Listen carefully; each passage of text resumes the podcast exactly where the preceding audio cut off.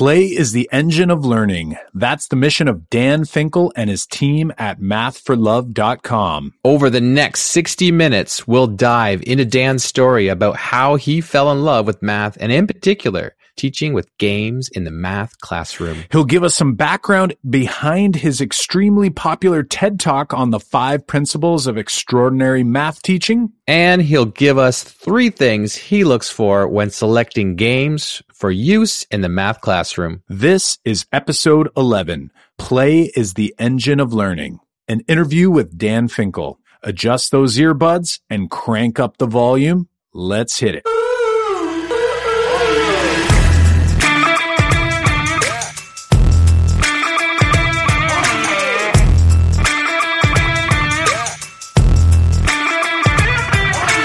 Welcome to the Making Math Moments That Matter podcast. I'm Kyle Pearce. And I'm Jon Orr. We are two math teachers who, together, with you, the community of educators worldwide, want to build and deliver math lessons that spark engagement, fuel learning, and ignite teacher action. Are you ready, Jon? Let's get Dan on the line right off the bat here. Hey, hey, hey, Dan, how are you doing tonight on this mighty fine evening? I'm doing really well. Thanks for having me on the show, you guys. Awesome stuff. Uh, we are super excited to have you. We can't wait to dive in here with you. Yeah, yeah, yeah. likewise. I am pumped for this. I've been a big fan, so I'm pretty excited. Uh, we wanted to jumpstart for those of the people listening who do not know who you are. Could you just tell us a little bit about yourself? What's your teaching? You know, what's your story? What's your like math journey? If you wouldn't mind filling us in a little bit, I'm really curious myself. yeah, well, it's a there's like a long version and a short version, but we got uh, all we got some night. time. Yeah, so so I am someone who I guess I always was interested in math. And it was probably one of the things that I was kind of naturally good at as a young kid, or just naturally had a predilection for. My mom says that when I was very young, I used to get into the car and like be sitting in a car seat or in the back seat or whatever and be counting starting from the last place I'd stopped counting the previous time. Like I'd just be like going up and up. So I think there was always just an interest in numbers and logic and patterns that I had in my own life. And that was never, I mean, I think in some ways they didn't exactly know what to do with me in school. They would sort of accelerate me, but then I would run out of stuff to do. Like they put me into fifth grade math and third grade, and then I took it again in fourth grade, and then I took it again in fifth grade, and then you know there was not really that much of a vision of what to do. But I did well in math, and I was always kind of ahead, and, and that was fine. That was just kind of the story, and I was good at it. But I kind of had a real transformative moment actually at a math camp of all things. So I went to a math camp uh, the summer after my ninth grade year. It was the Hampshire College Summer Studies in Mathematics, and it was the first time that I had this really like a blown away kind of experience with mathematics in terms of an opening up to, oh my God, this subject is so much more than I thought it was. It's so much more interesting. It's so much more challenging. What they showed us about mathematics was so much more gripping and interesting. Like I remember I learned about surreal numbers in games, which are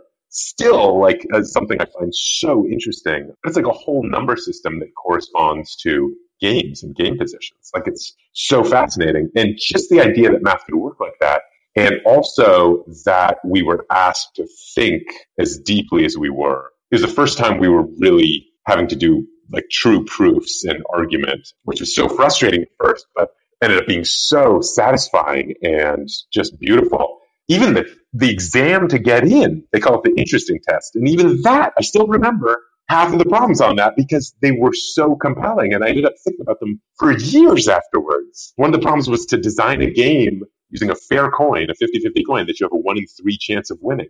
And I got stuck on it at the time, but I made a lot of really interesting headway. And it turns out there's a kind of a simple trick solution. But I was really lucky not to see that right away because I ended up getting to the depth of the problem. It took me years to fully unlock the real depth that was there. Yeah, the second one was to design a game that you have a one out of pi chance of winning using a fair coin, which is weirder and harder. But um, it hints at sort of what's going on there. Anyway, that was for me the moment. I had good experiences with math before. I'd really always been into puzzles and games and, you know, always fascinated by math challenges. But that was the first time it was kind of sustained and I suddenly saw what the field is really like. And that was the moment where I came back and I said, oh, why haven't I gotten to see this? Why does nobody see this? That was the pivotal beginning, my journey. You know what, Dan? It's so interesting to me because, you know, we were listening to your story and how you had mentioned that you had sort of always had this sort of attraction towards numbers and these things. And obviously you were doing well in school and this camp, you know, we always ask this question next. But again, it seems like anyone we invite on to interview, they tend to hit their most memorable moment from their math experience in life through this little teaching story or journey that you took us on. And I guess my wonder I'm picturing in my mind. So can you do a little compare and contrast? So you were in school and obviously you were excelling, you were doing well, but it sounds like maybe it might not have been the actual teaching or what was happening in the classroom that was helping you reach that level. It was, you know, likely maybe things you were doing at home with your parents or just that sort of natural curiosity that you sort of had. So do you mind sort of painting us a picture of like, what did that classroom experience look like to you, or at least in your memory now as you remember it versus that math camp where you said like you had never experienced math and numbers in such a interesting way. What was happening to me in classrooms, so the mathematics I was seeing in classrooms, I think was typical of what a lot of people saw in the sense that it was they told you what to do and then you did it. They said, here's the answer, here's how you do a proof in geometry, here's how you solve an algebraic thing. Like tell, tell, tell? Yeah, and then you do it. I mean, when they told me what to do, it was pretty easier for me to do it. And I think I actually remember feeling in ninth grade like before I went to the camp that I didn't actually know if I was good at math because people would always come up to me and be like, "Oh, aren't you good at math?" Like I had that reputation, and I remember being like, "God, I don't even know. I just feel like I'm really good at following the instructions, but I don't know what I don't understand what I'm doing, but I'm doing it. You yeah, know that sort of thing, right? Yeah, and I. I mean, I understood well enough and I could sort of get through and I could solve problems. Like, I was decent at it, but I just didn't even know, like, what is it even like it was confusing to me why other people couldn't do it because they were telling you exactly what to do every time. So you're like, just do what that guy said. yeah, no, that's exactly right. Like there's that moment in Forrest Gump where like he just does the thing his drill commander tells him, and the drill commander's like, "You're a genius." Know? Like you the thing. And that's how I felt. It's like, well, I don't think I have anything special. Like if I have something special, this is not showing me whether I do or not. This just seems like anyone should be able to do this. And I think there's a lot of reasons that people fall off that train or don't because telling doesn't tend to be a very effective way of learning unless you already kind of have your way of taking that in. Right. Like you want to know. your understanding. And I could do that and some other people could do it as well. I always think back to, you know, my experience. I definitely wasn't fast tracked. I was sort of that I feel like I'm hearing a lot of my experience through what you just mentioned about this. You know, like my teachers always said, I was like pretty good at it. They always said I could even be better if I actually put maybe more effort into it, that sort of thing. So I was sort of that kid that I could do it, but I realize now that for me, I was a lucky one that could recognize patterns relatively easily and I could remember things without necessarily having like a conceptual understanding. Whereas I think that's where a lot of other students sort of fall off the map is that they need to make connections to other things they know, their prior knowledge and so forth. And I sort of got the easy way out where just like you, I just listened to the teacher and knew enough to kind of get me through. But at the end, I never really knew why I was doing what I was doing. And I never really knew what the purpose was. You know, I mean, obviously it was to find the area, but why am I finding the area of this thing? I don't know. Right. And I feel pretty clear that had I not gone to the math camp and had the different experience, I wouldn't have gone on in mathematics. I'm pretty certain of that. Not 100%, but that was the time when I was just, and I think it was the sense of being in charge of your own understanding and essentially being asked to actually do the thinking work. And which isn't to say, I mean, they certainly told us how to do a lot of stuff because there's a lot of really deep ideas that you just kind of need to spend some time in an art gallery seeing the great ideas before you make your own work sometimes. But we were getting the ideas, not just the answers. And then we were being asked to come up with our own arguments. And I don't know, I just thrived in that context. Yeah, it was the first time I'd been so consistently challenged. And I think also the first time that it wasn't weird to be good at math. I think I'd always been felt a little out of place for being good at math. And suddenly I was in a place where that was just expected and not a big deal anymore. Right. You were with your peers at that point. Right. But what was interesting is I came back, and I think at that point, like summer after ninth grade, it was on my mind to think that if everyone could have that kind of experience in the way that was right for them, it could actually turn everyone onto math in a way. Like, yeah, I felt like I had had the experience that everyone deserved to have.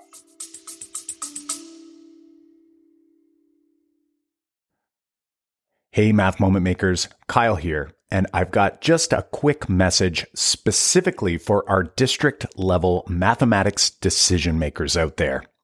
Do you feel like you're spinning your wheels when making district level goals for mathematics programming from kindergarten through grade 12? Setting new goals each year only to find little to no real shift in pedagogical practice or educator content knowledge across the district as a whole? Take a moment to book a short call with our team so we can learn more about your specific district and educator learning needs in mathematics so we can assist you in taking the first step of many in the right direction. Visit makemathmoments.com forward slash district to book a web call with our team today. We have a limited number of spots for districts just like yours, so don't wait head to makemathmoments.com forward slash district and grab a spot in our calendar now. And how can we make that happen for everybody? You know, like thinking about those ideas. Exactly. And frankly, that's been my target since then. Like, that's maybe the moment where I feel like, even though it took me another 20 years to actually articulate that and choose that as a career, that that kind of was. You know, speaking of that, I would like to know a little bit more about that path from, say, high school into your role now. Like, what did that look like? What is your role in education right now? Like, where did that path go from there to here? Yeah. So I got done with high school, and it was actually interesting because, again, I got accelerated. I sort of used up the math that they had there in the community college, ended up not taking math for two years of high school and then I went to college, sort of jumped ahead in math again, and then was rest.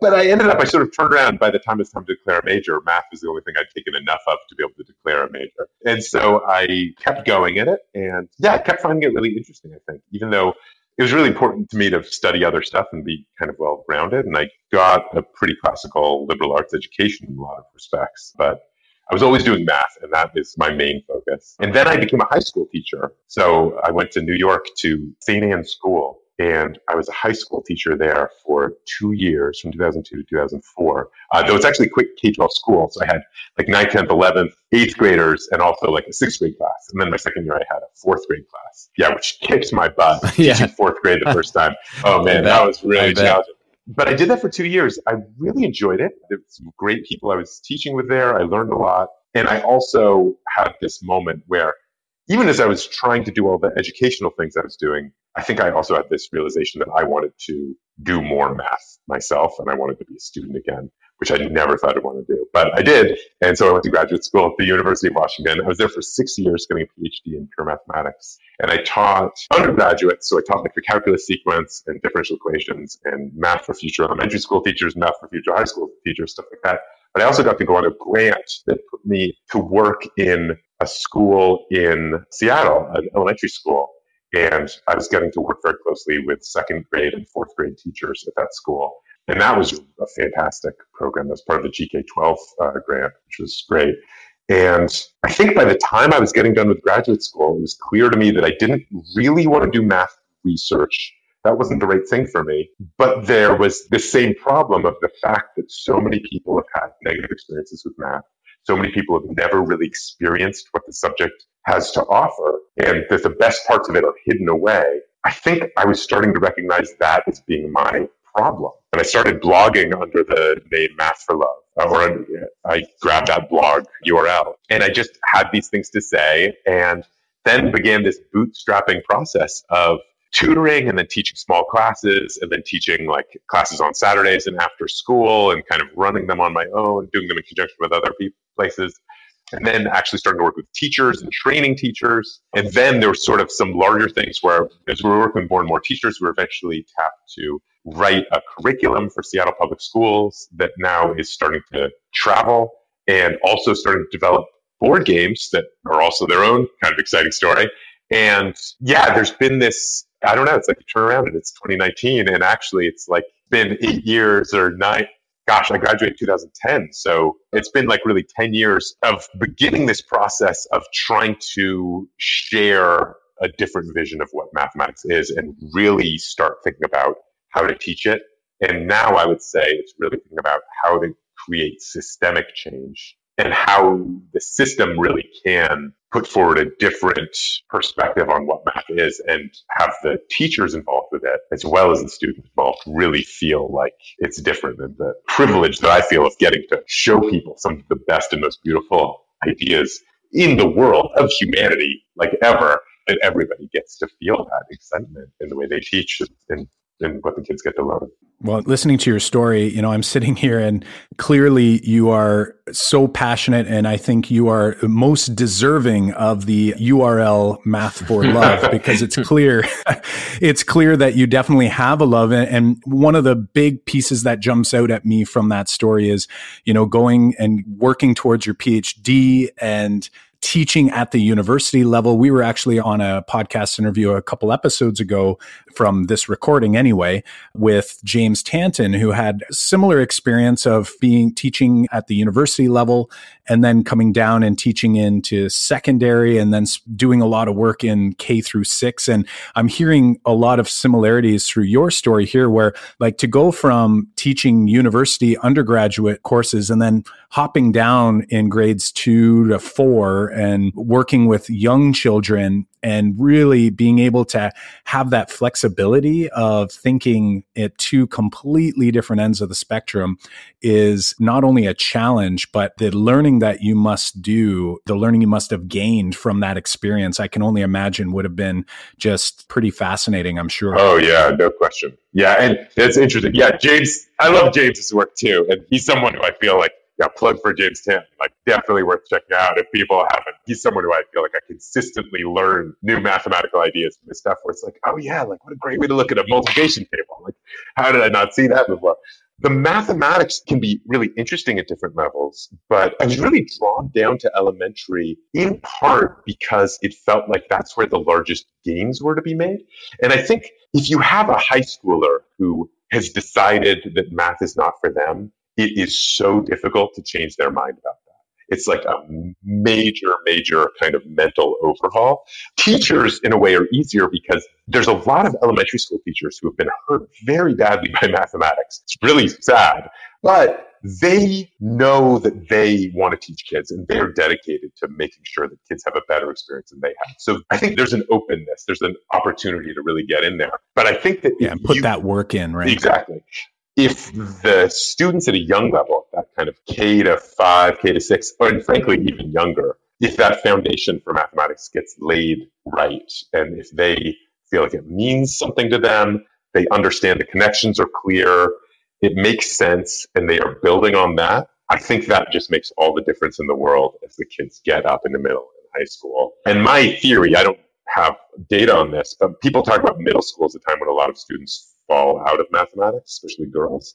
I suspect that some amount of that comes from how the foundation is laid at a younger age. This conversation and you know these ideas you bring up, you know, they remind me of what you were talking about in your TED Talk, which, you know, it's got to be one of the most powerful math TED Talks I think I have ever seen. And that TED Talk was about, you know, five principles of extraordinary math teaching. And you were speaking that one quote that rings true for me and my experience and thinking about the students I have. And when Kyle and I run around and do workshops and ask people their memorable math moments, a lot of them are negative. And you had a quote in your talk that uh, you were speaking mostly about mathematical literacy and people avoiding math in their lives. And I just love the quote that you said, when we're not comfortable with math, we don't question the authority of numbers. You know, I really resonated with that thinking and you were talking about people being misled by statistics and just avoiding numbers at all costs so uh, I, I wonder if you could. There's actually a couple of great. What yeah. was that percentage? Ninety-two percent of people. Yeah, exactly.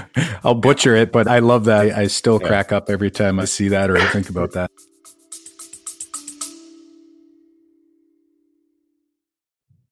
Hey there, math moment makers. Are you a dedicated listener? Like, I'm talking, have you been listening for a couple months, maybe even a couple years? Well, if you haven't taken a moment to leave us a rating and review on your favorite podcast platform, it would mean so much to us. It'll take you under one minute uh, so that you can help more educators see and experience the Making Math Moments That Matter podcast. Uh, do us this huge solid. Uh, we thank you from the bottom of our hearts. And uh, here is today's episode. Yeah, that was actually really interesting because I had that joke in the talk, but then when I actually gave it, people laughed before yeah. I like killed it, and it kind of surprised me. There's all these moments to mess up a talk like that. I love that you were like, "That uh, was a joke," and everyone already knew. yeah, exactly. Yeah, there's actually a great book on that too. Really, uh, Charles Seifert has a book called Proofiness. Uh, forget the subtitle exactly. It's like the dark arts of mathematical persuasion. But he really talks about how you just literally throw a number in and people will believe stuff. And there's all these ways. He sort of discusses how just numbers and mathematics and the proofiness is a reference to Stephen Colbert's truthiness. You know, it's like the appearance of logical rigor and soundness. But if you're not if you're afraid of it, you don't question it. And I think that's really something that keeps coming back around mathematics. Like there's a lot of reasons that mathematics is a powerful and wonderful and life enriching subject. And one of them is, is that it makes you stronger in your life. It makes you more powerful. And this is like when you play games and you analyze them using mathematics, it sometimes can feel like cheating because you just have an advantage over everybody else. Like there's no professional poker player who would dare to take a seat at a table without knowing all of the probabilities of the games they're about to play. There's actually a kid I know who sent his mom an article, uh, like there's some friends, and it was an article about monopoly and like which are the most advantageous spots on the board. And he like ate up the article invited his friends over to play monopoly and just wiped the floor with them. And it's just like that's what math allows you to do is just win stuff and take advantage of stuff. It just doesn't feel fair that not everybody gets the opportunity to have that. And, you know, Bob Moses has the book Radical Equations, where he's like, this is so vital as a matter of equality and social action that everybody learn algebra and be able to have this. It's not like some little side thing. It's something that actually prevents you from being cheated, allows you to cheat other people if you're unethical, allows you to win. You know, it's just like the house always wins because they set the probabilities of the games. And so you need to know that before you sit down to play with them. So interesting. You know, two things there. You mentioned Monopoly. And although I didn't read a book, I used to be obsessed with that game when I was a child and I loved it. I don't know what it was about it. I think a lot of it did have to do with sort of that math thinking and trying to make sense of like why these properties are more expensive. You know, I loved it. And then poker was another one that, you know, there was the Texas Hold'em sort of craze back when I was starting university. I remember that. Yeah. yeah. me and my buddies would play, and we did even some of that online stuff for a little while. Uh, but you know, I read books on it, and I was and made fascinated. a million dollars by well, I wish that I did win a tournament once, which uh, you know, a little feather in my cap. But I'll tell you, reading some of these uh, professional poker players, and you know, you see them on TV, and they put this front on as though it's just like they're just really good without thinking about it, or they're just reading the player. And at the end of the day, when you hear them actually explaining how they work with the odds and how they make all the calculations on the fly, it's it's really really fascinating, and it all comes back to this idea around mathematics. And those are the pieces again, going back to your experience in grade nine going to that math camp where we don't do a great job through your traditional curriculum in exposing students. Now, I'm not saying, you know, we want to get kids gambling, but at least helping them understand how the world works around us. So I'm wondering, could we like go back to that TED talk a little bit? Because those five principles, I think it's really important. The thing I love about the podcast and bringing people on is we do sort of a mix of episode types. Sometimes we bring people on for what we call a math mentoring mentoring moment where we try to help teachers work through some sort of challenge they're experiencing.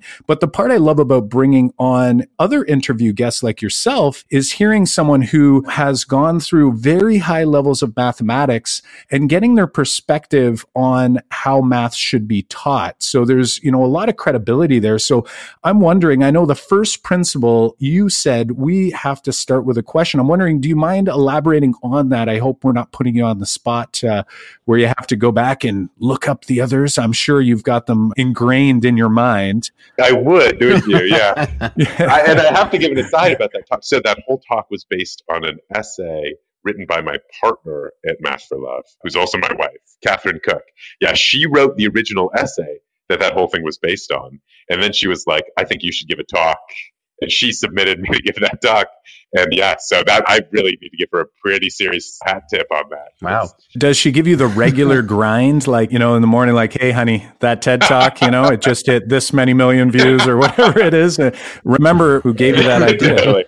no, yeah, you know, we're definitely uh, collaborators on things. But no, I think credit where credit's due. She's the creative director of Math for Love, and that's for a reason. She's like way more generative and in terms of just like the insightfulness. Yeah.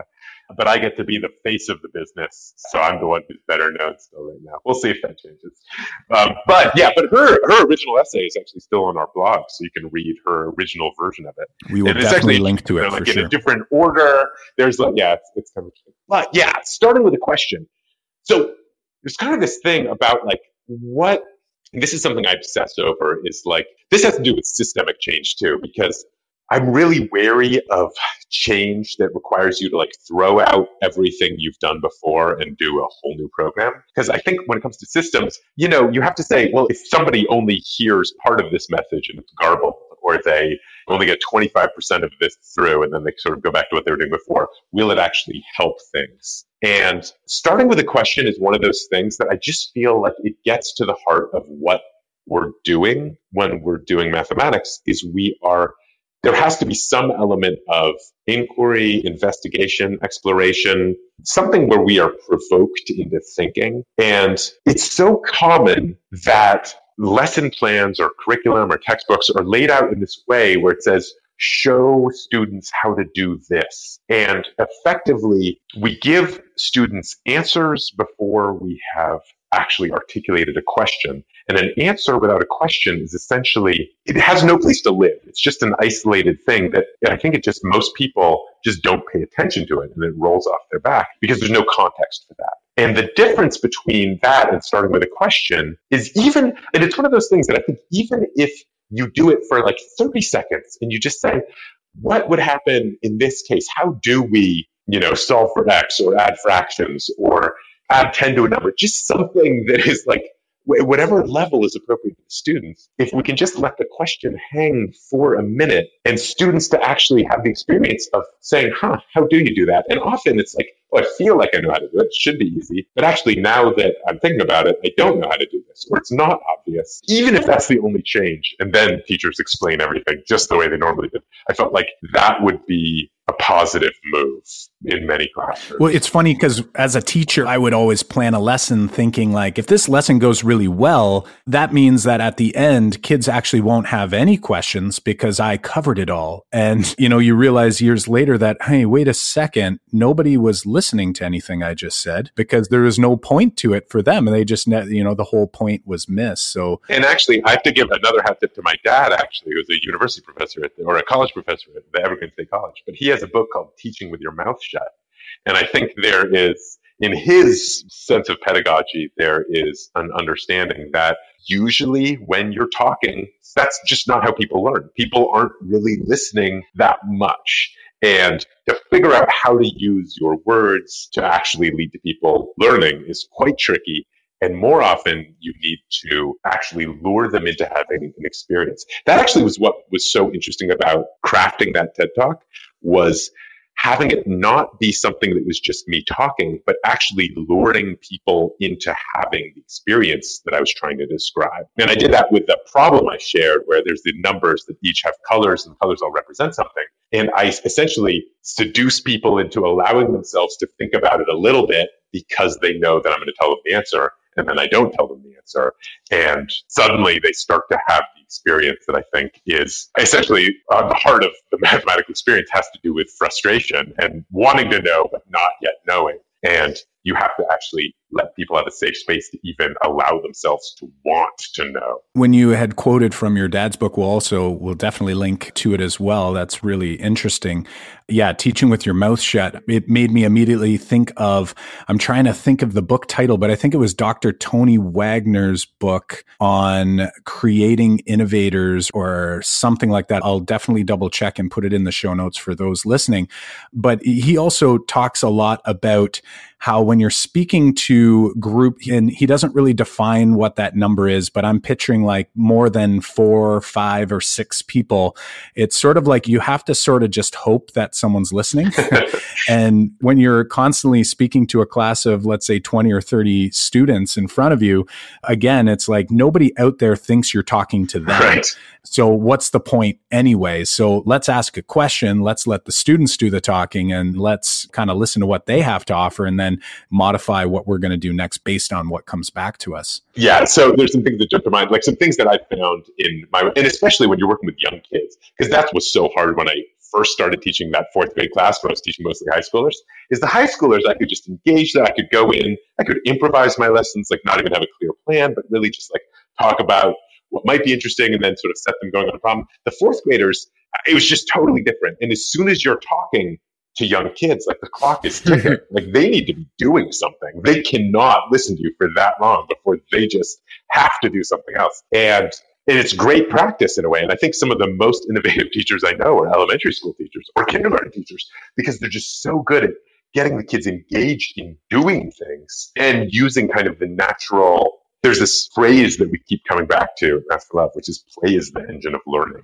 And that's so true for young kids. It's true for adults as well is the interesting thing. Like you need to have a sort of playful, investigative, curious experience, but it's so obviously true for young kids. And I do have a tip for teachers when it comes to using games in the classroom. One thing I've noticed, which is key, is don't try to explain the rules in great detail. Very quickly explain what the rules are and then get playing and actually invite a student up to play a demonstration game and the students will not listen to you explain the rules of the game, but they will be so interested in seeing a student play a game with a teacher. And that is riveting. And it's just sort of understanding what is actually going to, to grab the kids. And in really in my ideal classroom, and I, God, there have been times when I've had enough time with kids to actually develop these kind of things.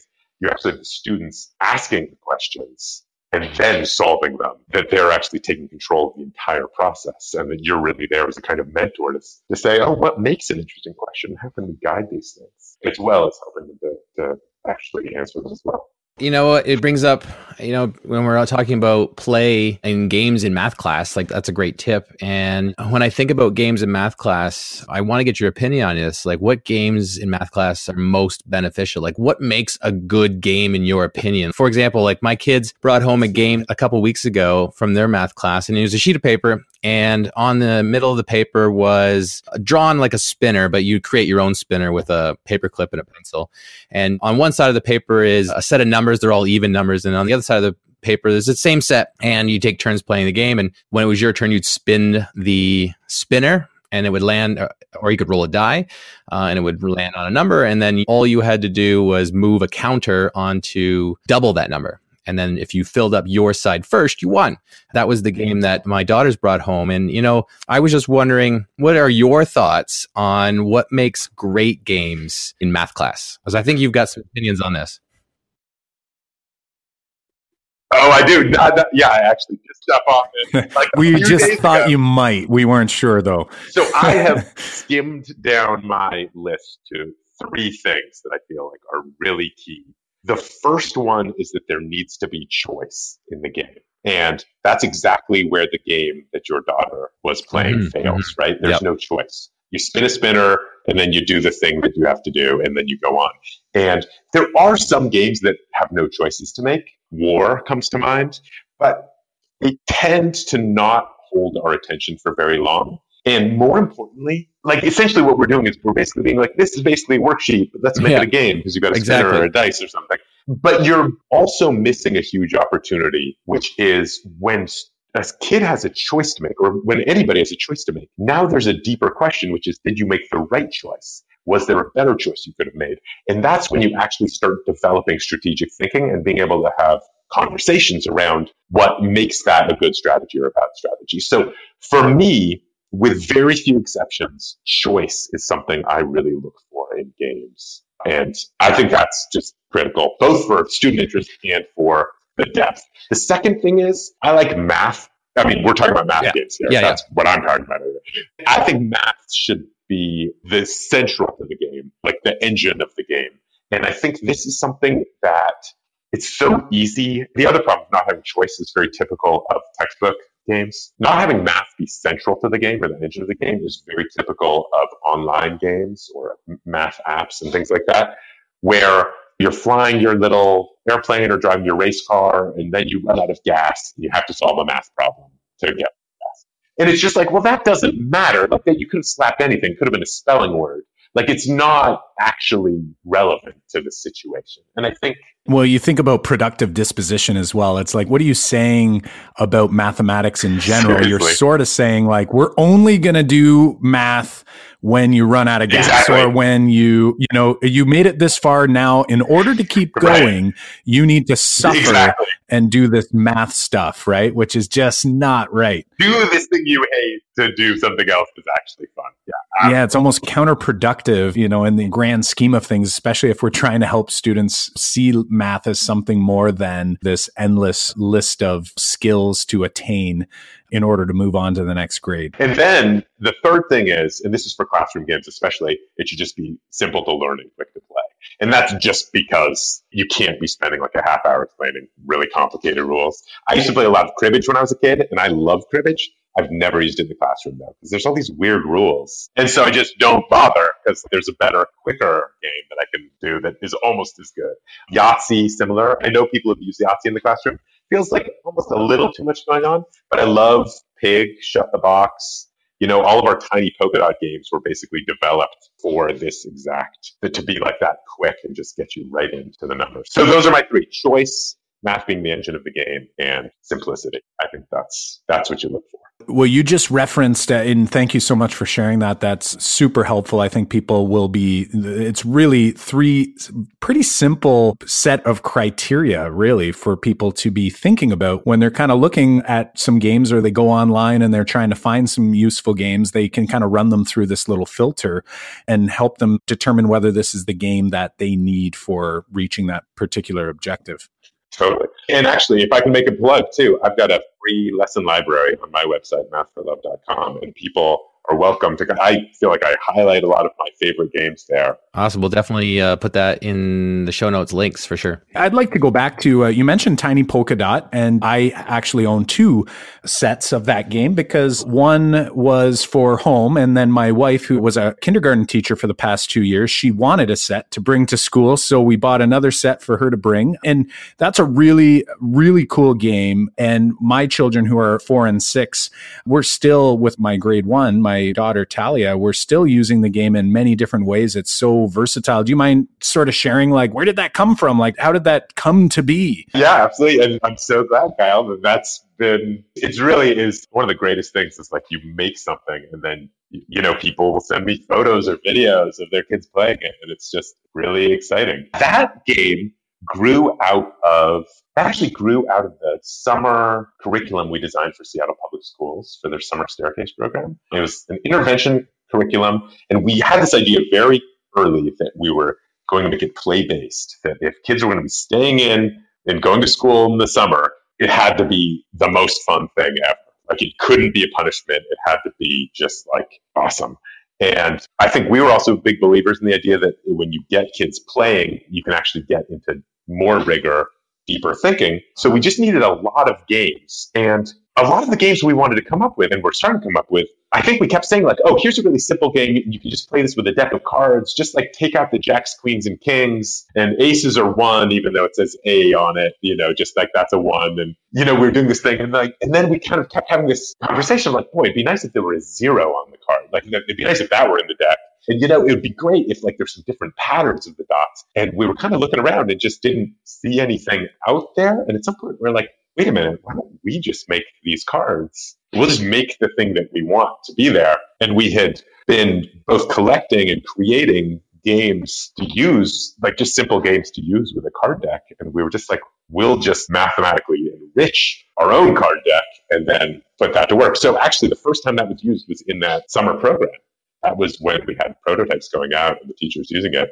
Got a great response from them and from the kids. And then we're like, okay, we've got this thing and we kickstarted it. And it's been really exciting to see how it's been received, both for parents, I think, as a way for parents to do math with young kids, which I think is sometimes a source of a lot of anxiety for people to just say, like, oh, I can just play with my kids and here's a way to do it is great. And then I also, I think, in schools, like for pre K and kindergarten teachers and even first and second grade teachers, it's pretty fun. I think a lot of kindergarten teachers like see it and they're like, I know exactly what to do with that. Like that is. It's so interesting because uh, my experience, Jon and I were both high school teachers. I went into a consulting role from K to 12, and I've spent a lot of time from K to 8, in particular, K through 3, K through 5, really trying to dig in and, you know, sort of figure my way around. And it's really different, isn't it? Oh yeah, my gosh, it's mind blowing, but it's so fascinating. Like, I don't know, you know, as much as I'm excited to get back into the secondary classroom, I am fascinated by elementary math, just like you said. There's so much that can be done there. And when I started thinking about principles of counting and quantity and learning more about subitizing and just spatial reasoning and all the pieces there, and then coming across Tiny Polka Dot I was mind blown and I just love all of the different dot arrangements and configurations. And, you know, you've got 10 frames there. You've got even, you hit on this idea of abstraction where some dots are bigger than others. And it's really, really impressive. And even for a parent who buys this set or goes to your website and does the printable version, which is also very helpful for those who might be on a budget, you play with these cards and it's like, even if I don't have a complete understanding as to why those dots were placed the way they were or in the different configurations, my son or daughter is getting some benefit from playing those games. And, you know, we're building all the other things outside of math, just that family togetherness and just playing games like we used to do when we were children and kind of bringing everybody to the table. So thank you for that. I thought it was really awesome. And I come from a game playing family too, and I just feel like it's such a great opportunity to like have time together as a family and also you just get to experience math as being this like joy for your family. I just want to go back to when you talked about uh, the game coming out of like a summer curriculum, and I think that's great that you're working towards implementing summer curriculum stuff.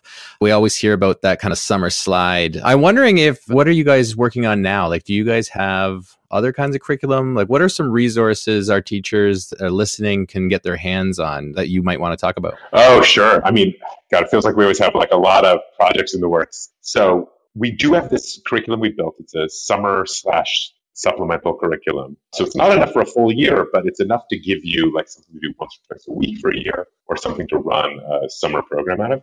We've got that from K through five uh, available on our website. And I'm also going to be teaching a training on both how to use it and how to train other people to use it this March 5th and 6th, which I'm really excited about actually. Like so far, we've always led the trainings in terms of how to use it for uh, teachers. And I really would love to have other people be enabled to teach others how to do it. So I'm excited about that. I'm also going to be teaching a series of webinars through Christina Tondevold's Build Math Minds website on using games, mathematical games in the classroom. There's one for pre-K to second grade, and there's one for third to fifth grade. That's end of February. That's front page of my website, mathforlove.com. You can see announcements for both those things. There's some other curricular things that I'm building. There's some fractions curriculum I'm doing. I'm actually doing some stuff from fifth through 10th grade with an Australian company called uh, Maths Pathway. That's been really interesting. A lot of like sort of interesting things in the works that way, though I haven't like sort of put it all together and put it out there yet. Oh, wow. That's exciting. Yeah.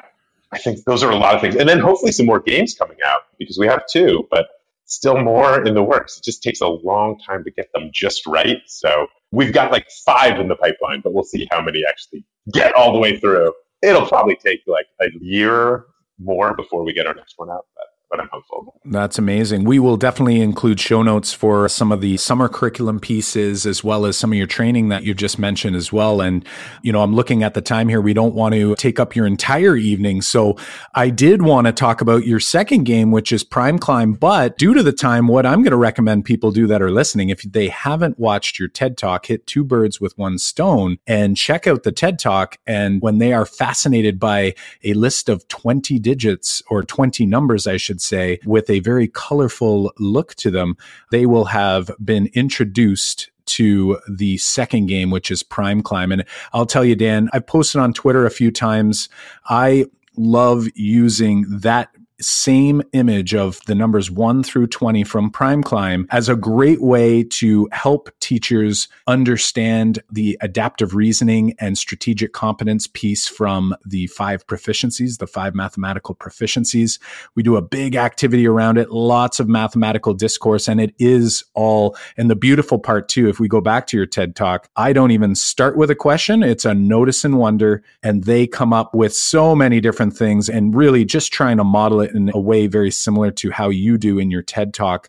So, folks, if you have no idea what I'm talking about, you definitely want to hit the show notes page where we will post a link to his TED talk as well as to Prime Climb. It actually took me quite some time, like over, I want to say maybe a year or two before I made the connection that the image in that TED talk was actually a board game. And it was like my mind exploded when I saw it, you know, come across my Twitter feed or something like that. So super cool. My kids and I use that prime climb to just do simple addition and subtraction. So we kind of make up our own little rules. And uh, my son, who's even four, he's using his fingers, and sometimes we'll even use the 10 frames from your tiny polka dot to the side if you know if he's adding nine and nine because the die is not your standard die.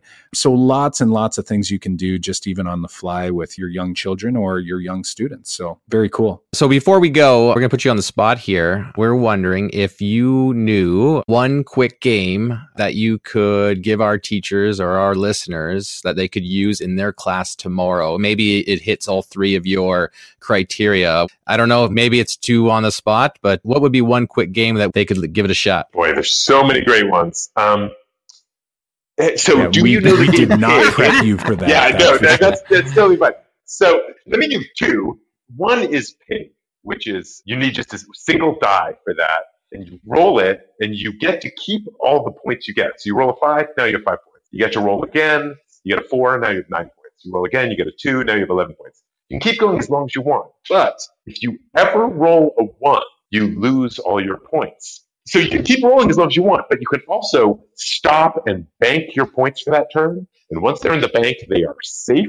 And then you pass the die to the next person and they go. So I usually play first person to 50 or first person to 100 wins, but it's just a beautiful balance. It's so simple. It does everything I talked about before. Like there's a choice, just one choice. When do you stop? When do you make your points? But everything hinges on it. Yeah, it's super simple. Math is the engine of the game. It's super just fun for kids. And there's that one critical choice to make. It's on my website. And there's also some scaled up versions of it, like Odd Pig Out, which is a multiplication version of it. So that's one to try that I really like. And the other one, which we can play right now, actually, is NIM. Have you ever Ah, uh, Nim, yes. Yeah. So this is a game. One of our personal do. favorites. Oh, yeah. The last year during our uh, in live workshops, we start the workshop playing a version of Nim. So it's pretty awesome we blow a lot of people's minds with it. But uh, people at home probably don't know it. So why don't uh, give us some of the rules? NIM is just there's a whole like family of games, but it's basically you have a pile or many piles of some things, and you take things away from it according to some rules. So let's play the simplest kind of NIM, which is one two NIM. Let's say we start with a number ten, and you can either take away one or two from that number, and whoever says zero wins. So I say ten. You got this, Jon. Okay. Uh, you said ten. Yeah. I can take one or two. Yeah. I'll take one. We're at nine. And you're at nine. Then I'll take two and I'll give you seven. Ooh, I will take one and we will be at six. So I'll take one and we'll be at five. I will take two and we will be at three. To 3 uh-huh. And then I'll take one and we'll be at two. And, and I you, will take two and we'll be at zero. And you win and we'll be zero. So so there's the game and I can tell you played it. I had to uh, I had to do some quick math in my head early on. I haven't played that version exactly.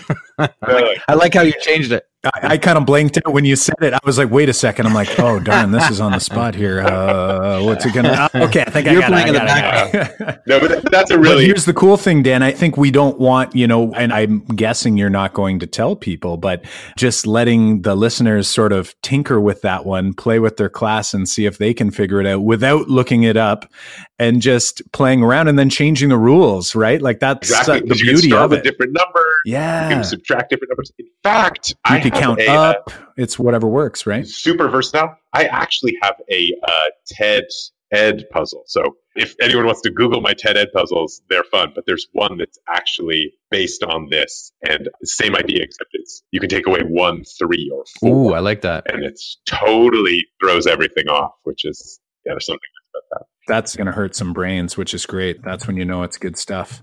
Well, we want to thank you, Dan, for joining us today or tonight or whenever people are listening to this. But we know you're busy and we've got a lot of good takeaways from this conversation. I know that I can go back uh, to play these games for sure. So I would just want to thank you again for joining us. Absolutely. And this was such a fun conversation, you guys. So always happy to chat. Awesome uh, yeah, look me up anytime. Thanks so much, Dan. It's so great to have a chat with you and to hear all about the backstory. And we will definitely be staying on your Twitter feed and on your website to see what's new. And hopefully down the road, we can bring you back on to learn what uh, new projects you're working on. All right. Thanks so much, you guys. Well, there you have it. An amazingly rich chat with Dan Finkel from mathforlove.com. Kyle, what was your big takeaway from this conversation? Well, the biggest takeaway for me was a connection I made when reflecting on the tagline for Dan and Math for Love. And that's play is the engine of learning. What I really like about that statement is that it leaves things wide open. Although Dan is a huge advocate for using games to engage students and draw them into enjoying mathematical experiences, the tagline allows us to take that statement and use our own methods to define what play looks like to us. I see a connection between this statement and our curiosity path that we always talk about when we make math moments. There's so many different ways to engage learners, but the key is to ensuring that it's done in a playful, non-threatening, and interesting way. So, how about you, Jon? What's your reflection look like? My biggest takeaway was when Dan was talking about how he would select games. And he said that the best games are, or the best way to introduce games were games that had simple rules or you didn't over explain the rules to the game. And I equated that with not over explaining instructions when getting into an activity or task in my classroom. I just say them once and let students explore and think about what they can try immediately. I think this helps with how our students take ownership of problems that they're doing in the classroom. Uh, they not only learn not to rely on you to lay everything out for them. For example, I heard one time Fawn Nguyen say, the more I talk, the less they learn. And it's so true in my class and so true when kids play games. Let them discover. Let them discover the winning strategy. Let's let them play. Awesome stuff, Jon. So, how about you at home? What's your big takeaway from this episode? Share it with a friend, a colleague, write it down, or even send us a message on social media at Make Math Moments on Twitter, Instagram, and Facebook. In this episode, Dan referenced a handful of great reads. We've We've got a list of over 60 great reads that we call the ultimate list of math books, a downloadable guide. For example, my favorite from the list right now is The Coaching Habit by Michael Bungay Stanier. It's been invaluable for me in my classroom and especially here on this podcast in our math mentoring moments. It's helped us hold off on advice giving a little longer and allowed us to listen. You can grab this digital reference guide at makemathmoments.com forward slash books. Again, that's makemathmoments.com forward slash books. In order to ensure you don't miss out on new episodes as they come out each week, be sure to subscribe on your favorite podcast platform by simply searching for us or use these quick links. For iTunes, go to makemathmoments.com forward slash iTunes. For Google Play, go to makemathmoments.com forward slash play. For Spotify, go to makemathmoments.com forward slash Spotify. And quick links will work for most other popular podcasting platforms as well. Also, if you're liking what you're hearing, please share the podcast with a colleague and help us reach a wider audience by leaving us a review on iTunes and tweeting us at Make Math Moments on Twitter. Show notes and links to resources from this episode can be found at makemathmoments.com forward slash episode 11. Again, that's makemathmoments.com forward slash episode 11. You can also find Make Math Moments on all social media platforms and seek out our free private Facebook group, Math Moment Makers, K through 12. Don't miss our next episode. Well, until next time, I'm Kyle Pearce. And I'm Jon Orr. High fives for us. And high fives for you.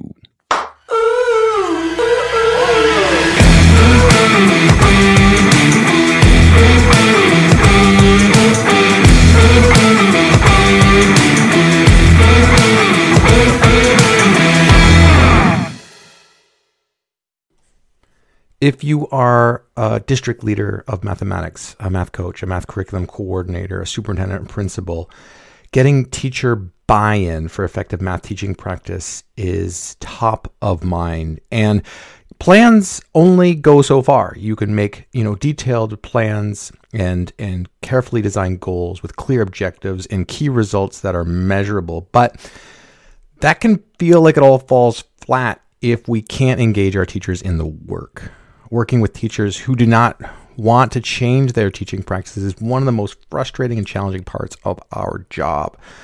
How do I help teachers engage in effective teaching practices when they keep pushing us away? If you can't reach the tipping point in mass adoption of effective mathematics teaching strategies, then it's it's likely we won't see student improvement in mathematics. We have a free training, uh, an accompanying workbook for leaders of mathematics like you. Uh, the, math, the Make Math Moments team, myself, Jon, and Kyle walk you through our four stage process uh, we use with district partners to create clear, measurable, sustainable PD action plans, but more specifically on how to also get teacher buy in so that it drives student engagement. So, step one register for this free training, get your planning workbook. Um, and then watch the training. Schedule some time on your calendar so you can watch it and go through the workbook after completing that workbook, you're going to have a clear, measurable vision, action plan for mathematics to get more teacher buy in, but also be able to hit your goals for the 2024 2025 school year. So head on over to uh, makemathmoments.com forward slash four stages to start this free training.